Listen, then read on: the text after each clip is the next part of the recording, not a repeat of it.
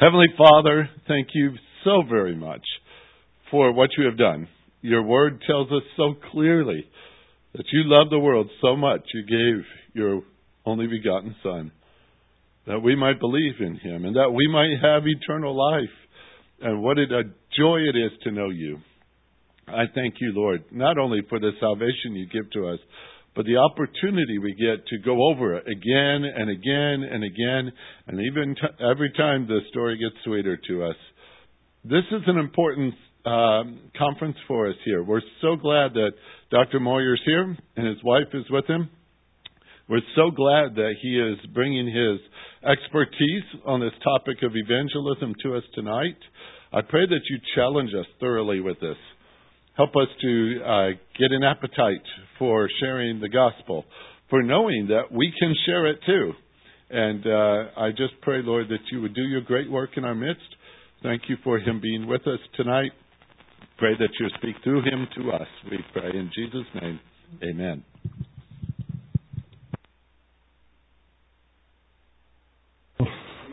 It's an honor and delight to be back here today with all of you. Uh, Hillsdale always has a warm place in my heart.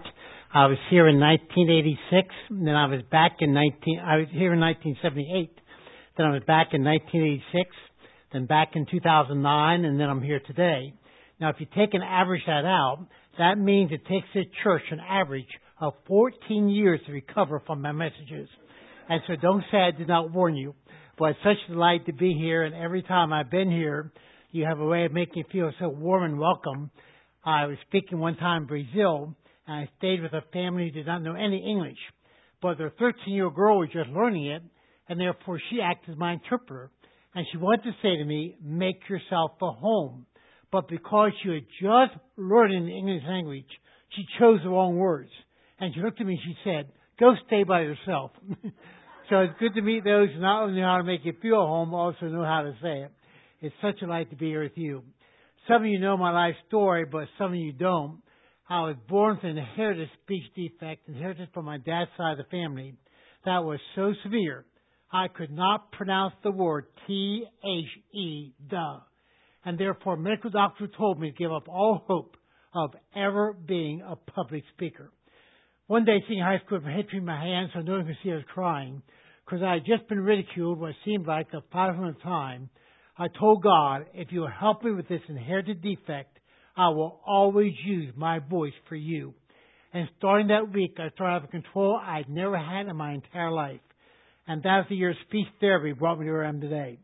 But when you come from that kind of background, one way it impacts you is you never take one opportunity for granted.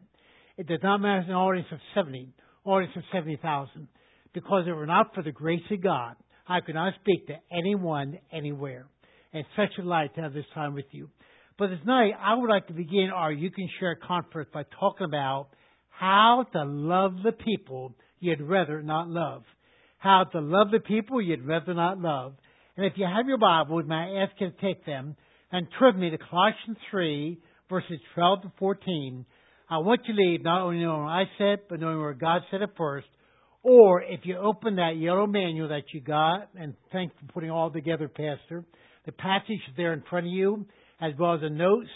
And um, Kevin in the back will be operating my PowerPoint for me. And you can follow there with the notes in the conference manual. And also you can open your Bible to Colossians 3 and verses 12 to 14. But again, I want you to leave not just knowing what I said, but knowing where in the Bible God said it first. So that you know that it's all Him talking, and I'm simply speaking on His behalf. How love the people you'd rather not love. Follow me as I read Colossians 3, beginning at verse 12. Therefore, as elect to God, holy and beloved, put on tender mercies, kindness, humility, meekness, long suffering, bearing with one another and forgiving one another. If anyone has a quarrel against any, even as Christ forgave you, so you also must do. But above all these things, put in love, which is the bond of perfectness. Two American men were one time riding on a train in Britain. And English trains at that time were built in such a way up to six people can sit in a given compartment. And across from these two Americans sat a very distinguished looking gentleman. The one American said to the other American, No, I will bet you any money that man is the Archbishop of Canterbury. And the other American said, I don't think he is, and I will accept your wager. And so the first American went up to this distinguished looking gentleman and said to him, Sir, can you tell me, are you the Archbishop of Canterbury? And the man looked at him and said, What blankety blank business is of yours? What blankety blank difference should it make to you? And so the first American returned to the other American and he said, The best off. There is no way of telling. I regret to say there's so many times that's the only thing people know to say about you and me. When they watch us on the streets, in the sidewalks, in their homes, and they want to wager on whether or not we are Christians. The only thing many times they know to say is the best off. There is no way of telling. When what the Bible makes so clear is that if I'm walking in the footsteps of Christ, it should be so evident in my life they will have no trouble finding enough evidence to convict me. But the thing I find interesting is that nowhere in the Bible do I find one verse that says, And by this shall men know that you're my disciples, because you go to the Hillsdale Church. Nowhere do I find a sentence says, And by this shall men you are my disciples, because you ask the blessing on your meal. Nowhere in the Bible do I ever find a statement that says, By this shall men know that you're my disciples, because you ought to refer to God in your conversation. Instead, this is a sentence I find in the Bible in John thirteen thirty five. By this shall man know that you're my disciples, because you love one another. In other words, the love that comes from our life has match the language that comes from our lips. But the thing I also find interesting, when you look in the Bible, love is not an itchy feeling that you can't stretch, as a popular song one time described it. Instead, God has some concrete ideas concerning what it means to love one another. In fact, his ideas are so concrete that he describes love not in terms of what it is, but in terms of what it does. For that reason, I want us to have the most unusual night you've never had here at your church. Because we're not going to stay here at the church. Instead, I want you to go with me to a new store that just opened its doors in Oklahoma City called God's Giant Clothing Store. For God has the six garments he says every Christian ought to wear on display. Now I realize, as soon as I mention the shopping trip, I have the immediate attention of every single woman here tonight. Because you're just like my wife. You feel like shopping is one of your spiritual gifts. And you cover your opportunity to develop it. but you guys will also enjoy this shopping trip. Because you need neither cash nor credit card. Because everything you have a chance to take home with you tonight is absolutely free. No money down, nothing to pay later. Satisfaction guaranteed. And as we go through God's giant clothing store and we examine the six garments he says every Christian ought to wear, I want you to ask the question, am I presently wearing this garment? Or is this one I have to pick up, take home, and begin wearing tonight? And when I say, are you wearing this garment? Because of the purpose of our conference, I'm not talking about those who do know the Lord but towards those who don't. Because when I open the Bible, I find, first of all, there are three people God commands me to love. My one is my neighbor in Christ, my brother in Christ, whom I probably know. The second is my neighbor, whom I might not know. And the third is my enemy, whom I'd rather not know. And the other thing about these garments is every single one of them are used in reference to Christ's relationship to non Christians. And therefore, if you wear these garments, you love the lost the same way He loves them, and you love them the way Christ did. Now, the first garment we come to in God's giant clothing store is a garment of tender mercies. Because you notice in verse 12, Therefore, that God, holy and beloved, put on tender mercies. And that word tender mercy means to be filled with pity towards others. To be filled with pity towards others. So many times in our Christian lives, we become so occupied with ourselves, we don't have time to occupy the lives of those who have some deep seated personal problems. One time there was a funeral procession going down the street. When the back seat of one car sat a woman holding a baby, crying to no end. When the front seat was a big, burly man, and he knew the woman was not the baby's mother, but did not know whose it was. And so, in a very insensitive way, he said, Why don't you give that baby to his mother? Woman looked at him and said, Sir, there's no way we can do that. His mother's in that coffin in the car ahead of us. He said, then in that case, why don't you give the baby to me and you get some rest? The point is, sometimes we become so occupied with ourselves, we don't time to occupy with the lives of those who have some deep seated personal problems. And the whole problem with a Sunday with service and a week filled with that kind of selfishness is that it makes a lousy disciple but a beautiful Pharisee. And instead, the Bible says we are, we are going to walk in the footsteps of Christ. We are to wear the garment of, me, of tender mercies and be filled with pity towards others. And for that reason, that's one of the most priceless garments we ought to wear. So many times we find in our own walk with Christ, we get so upset by what they do and where they're living, etc. But we don't have time to get involved in their life because we're too involved in our life. And for that reason, Bible says we are filled with pity. It says in Matthew chapter 9, when Christ looked at the multitudes, he was filled with pity because they were, did not have a shepherd.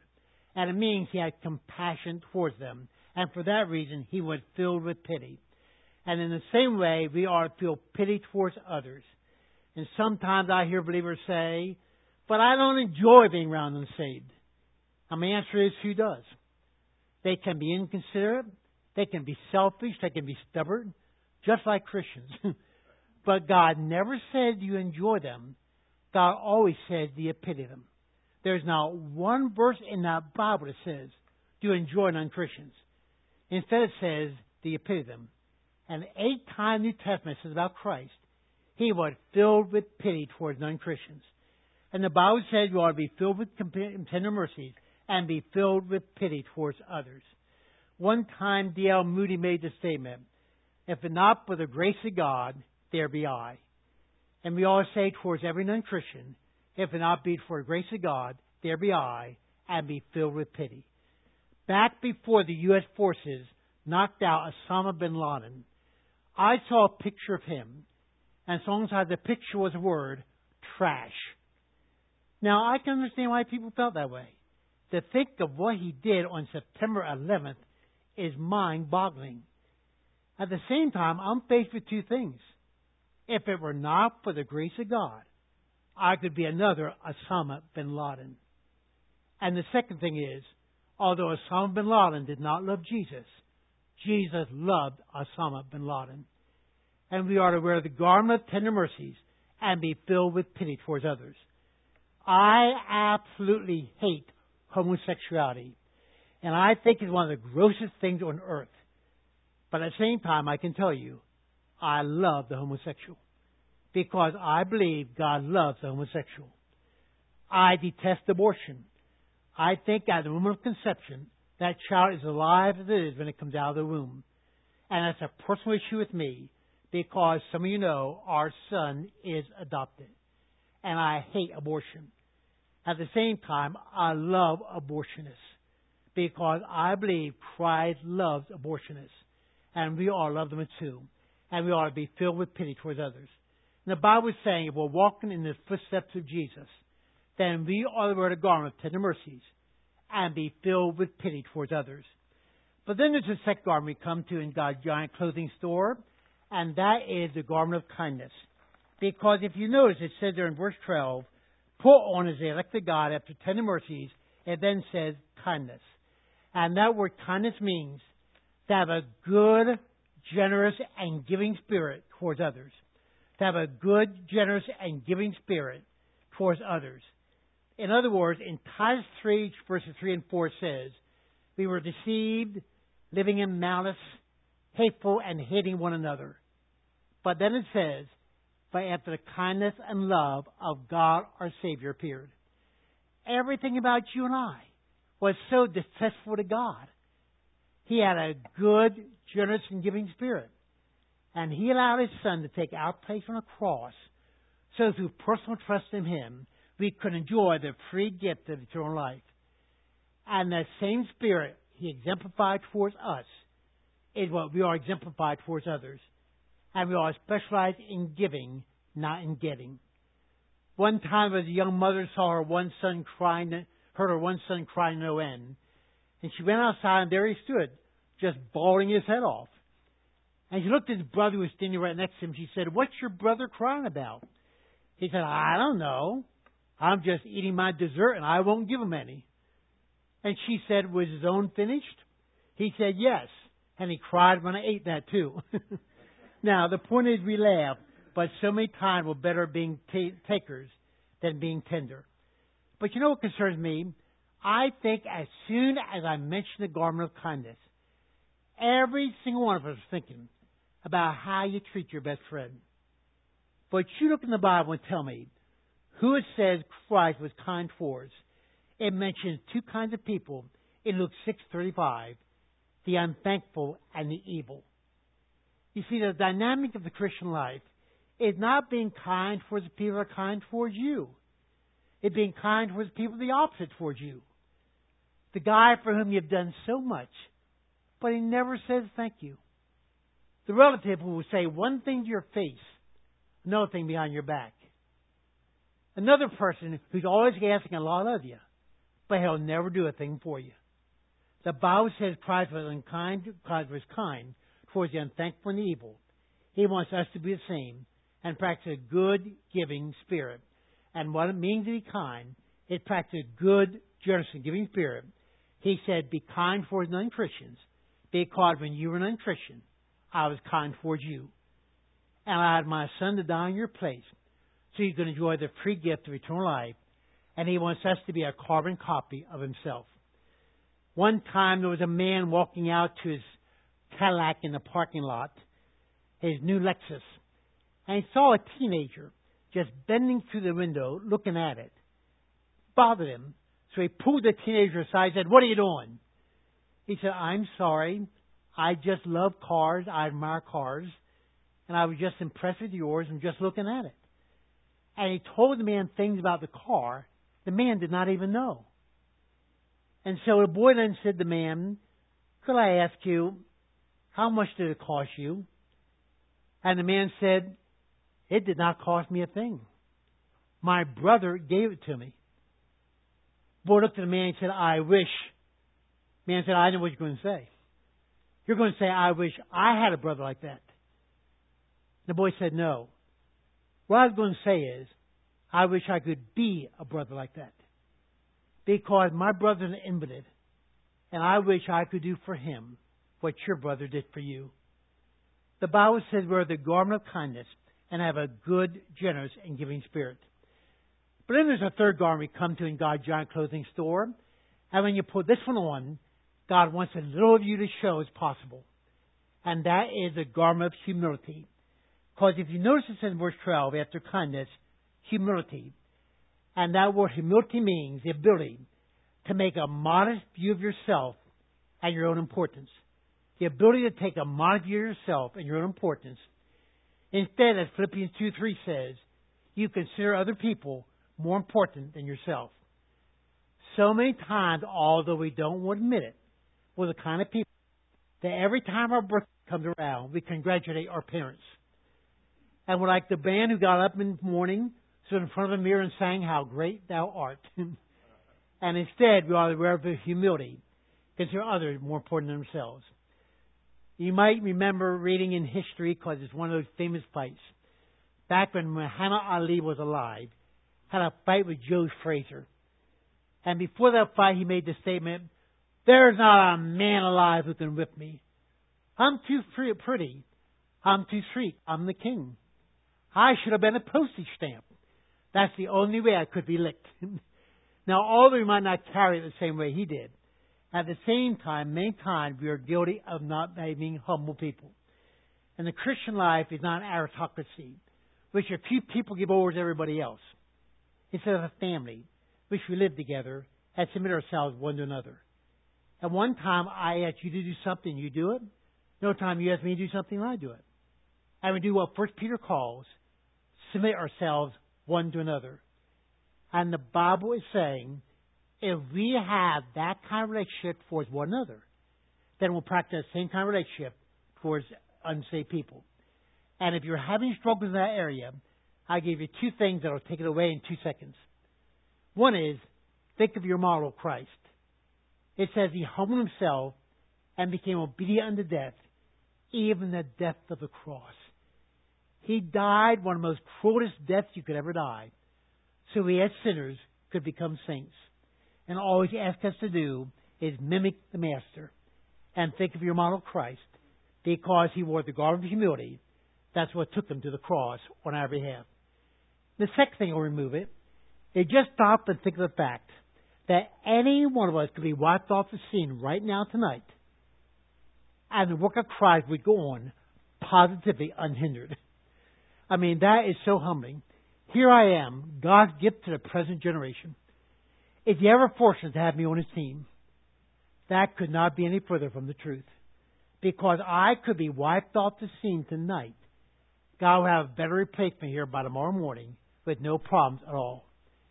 That's why all of us need the words a wife one time gave to her husband when he compared himself with all those from Ross Perot to John D. Rockefeller, all the past and present greats. And he said to his wife, Do you realize how many great businessmen there are in the world today? She looked and she said, No, but there's one less than you think.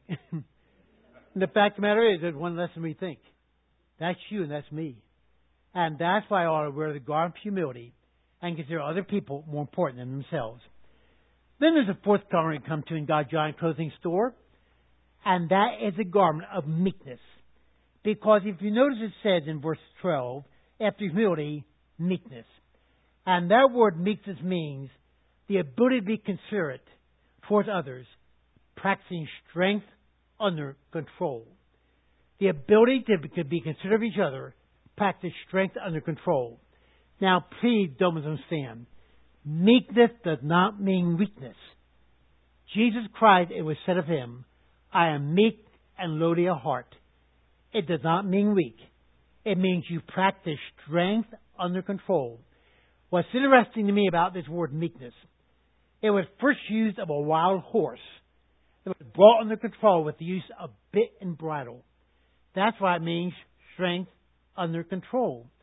And it means the ability to have a considerate spirit and hold back things you otherwise would not hold back.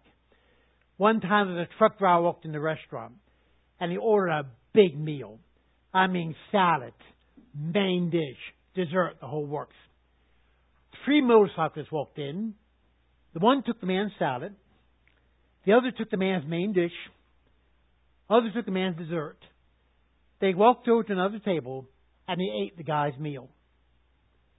Truck driver got up, walked up to the cashier, paid for his meal, and walked out. The three motorcyclists walked up to the cashier and they said to her, wow, he's not much of a man, is he? She said, no, but then he's not much of a truck driver either. And they said, what do you mean? She said, he just backed over three Harley Davidsons in the parking lot. now, we smile, but at the same time, that's what we attempt to do the opposite of practice strength under control. And it particularly applies to how you respond to insults, insults and injuries of others. Because when you spend time with non Christians, you're going to find in some way they injure you, upset you. And you know why? That's what they're supposed to do. Nowhere in the Bible is an unbeliever told to act like a Christian. The reason they act the way they do, that's the way they're supposed to act. Regeneration has to come before reformation. And before there can be a change on the outside, there's got to be a change on the inside. And for that reason, when you're around them, you have to practice strength under control. And the reason that's important is the more time you spend with non Christians, the more faults you're going to discover in them. And the more faults you discover, the greater there will be the need to be considerate and practice strength under control. You know what I would love to see? I've been privileged to be in the ministry for 49 years. You know what I would love to see? I'd love to see one sign that says, nice dog. I've seen dog signs say, bad dog, cross dog, mean dog. In traveling in every state, 60 foreign locations, I've never seen one dog, one sign says, nice dog. You know what? there are two dogs inside of every unsaved person. There's a nice dog and there's a mean dog. And you'll always find the dog you're looking for. And what the Bible is saying is, you all look for the nice dog in people. And when you find that mean dog, be considerate and practice strength under control. Do what a doctor has to do who repairs a broken bone. Be firm, but also be gentle. And be considerate and practice strength under control. Then there's a fifth garment come to John Giles in plural, very similar to the garment of meekness, but just goes a little bit deeper. And that is the garment of long suffering.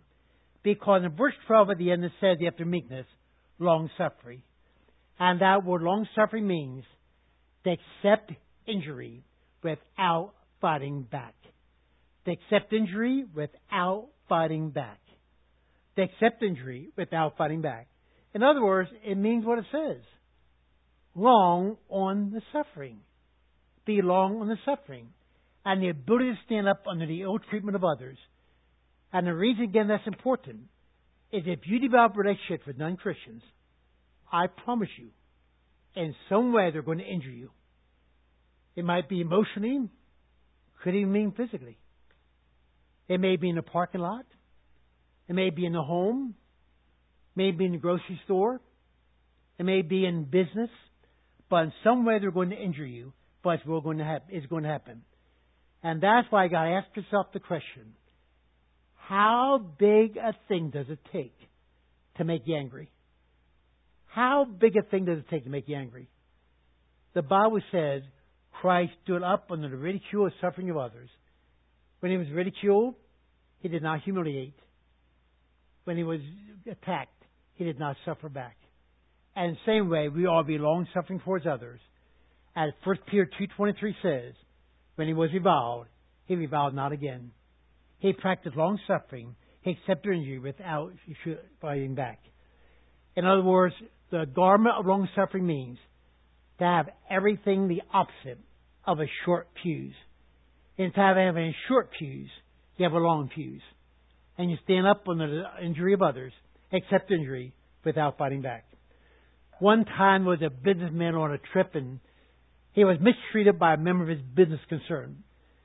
And he was sharing the incident with a friend of his.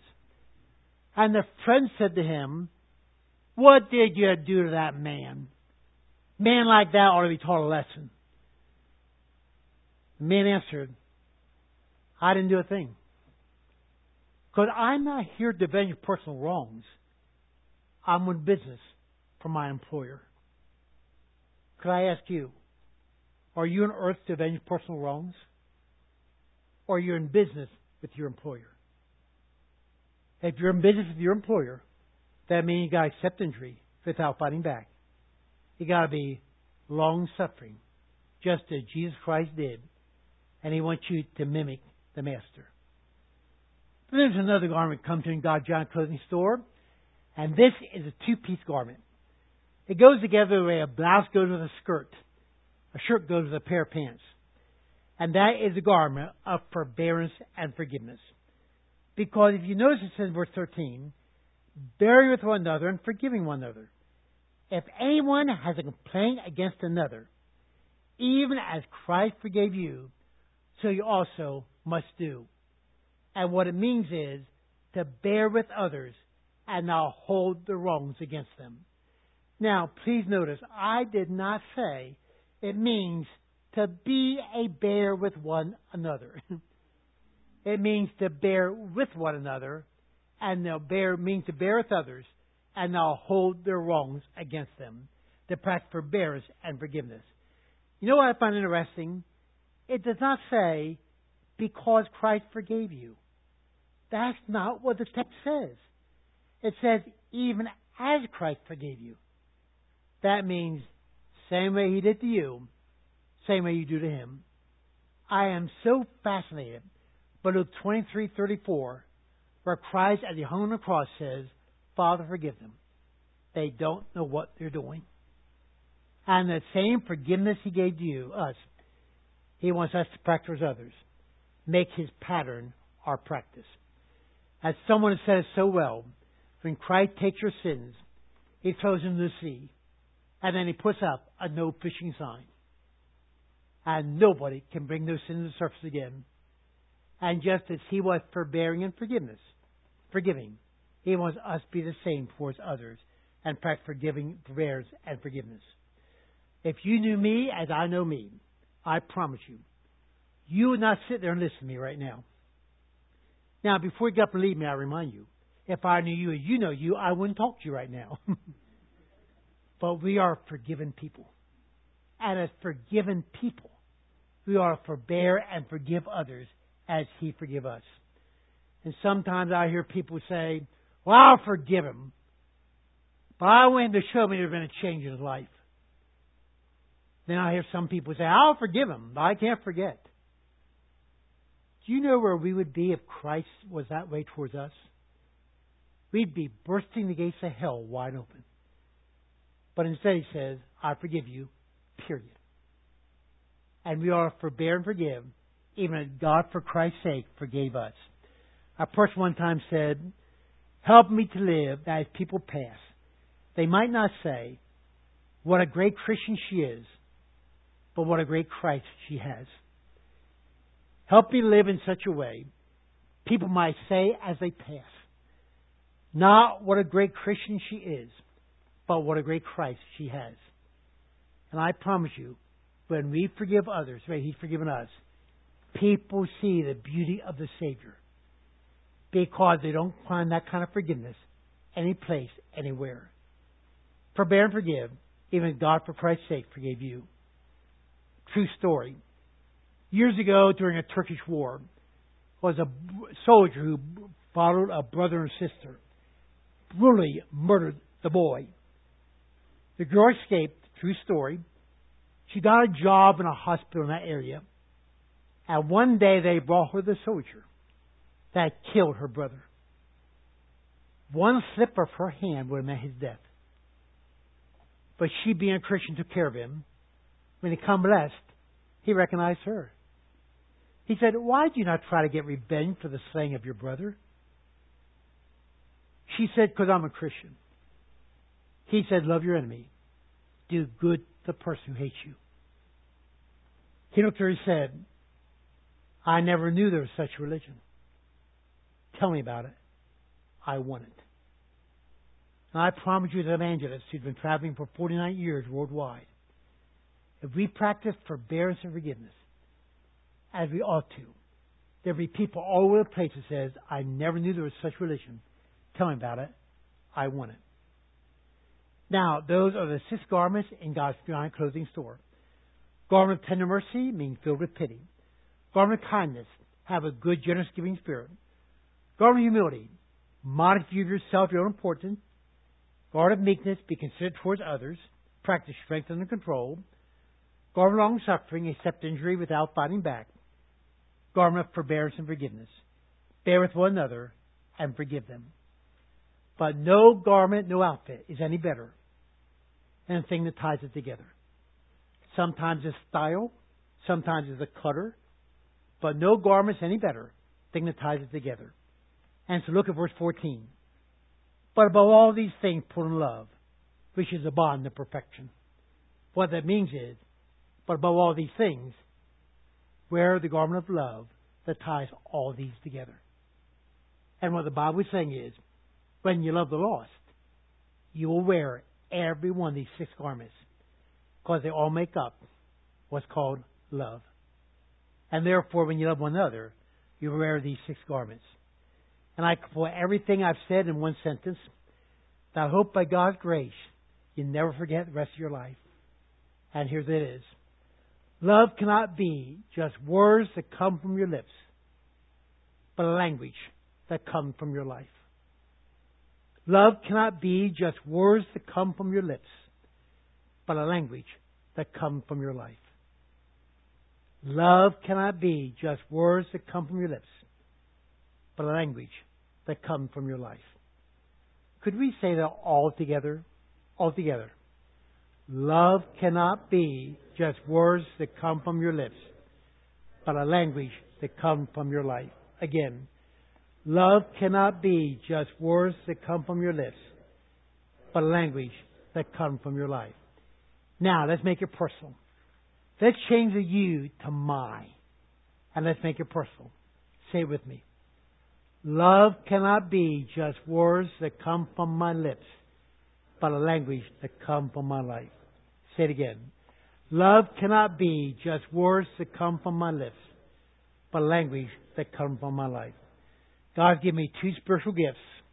The one's evangelism, the other's repetition. Let's say it again. Love cannot be just words that come from my lips, but a language that comes from my life. Therefore, if you love the lost, don't tell them. Show them. Now I'm going to exit from the store. Hasn't cost us a cent. Who should be standing by the exit of God's giant clothing store than the proprietor himself, Jesus Christ? As we exit from the store, he gives us each one envelope. On it, says, Don't open until in the presence of a lost person. Don't open until in the presence of a lost person. So you stick in your purse your pocket, and next time you're around a non Christian, you very discreetly open it. And on the inside, there's a 3 by 5 card. All it says is, As I observe you today, could it be said of you as was said of me? Behold how he loves the lost. Then there's box marked yes, a box marked no. Which one would you have to check? I love again the true story of years ago a businessman from Chicago. They went to Kentucky he married the girl of his dreams. And he moved back, they went back to his home in Chicago, and for three years they had a beautiful life together. And then, no fault of the marriage, the wife in the depression suffered severe mental illness and screamed at night. Neighbors became so upset, they asked the guy to move to the suburbs, and he did. Her condition just went from bad to worse. One day a doctor said to her, I'd suggest this. Go back to Kentucky. Walk among the hills and streams and mountains. Maybe something will happen that will bring her back to normal. So they went back to Kentucky. They watched deer crossing the meadows, the squirrel campering up the trees, looked at the leaves falling off the trees, but nothing happened. So he went back to his home in Chicago. As he drove home, just before he got home, she fell into a deep sleep. One of the best sleeps she had had for years. He picked up that wife he loved. He carried her into his house in the bedroom. And something miraculous happened during the night. True story. She woke up completely normal. She said to him, I feel like I've been on a long journey. Where have you been?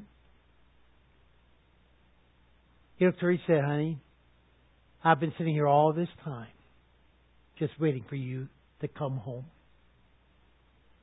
That's what Christ is doing. He's just waiting for the lost to come home. Come home to me. But the only way they're going to see their, His love is if they see yours. If you love the lost, don't tell them. Show them. Love cannot just be words that come from your lips, but a what? Say it with me. Language that come from your life. Let's pray together. Now, as our heads are bowed, our eyes are closed, we begin our You Can Share Conference together. Every time I speak, I examine myself before I ask anybody to examine themselves. Because the message to hit me before it hits you. So could I ask you the same question I've had to ask myself? Is there anyone to whom you're holding against anything? And especially non Christians, but anyone. Is there anyone to whom you're holding against anything? If so, don't talk to me about it, talk to God about it. Whatever's going to be different, get that right with God right now.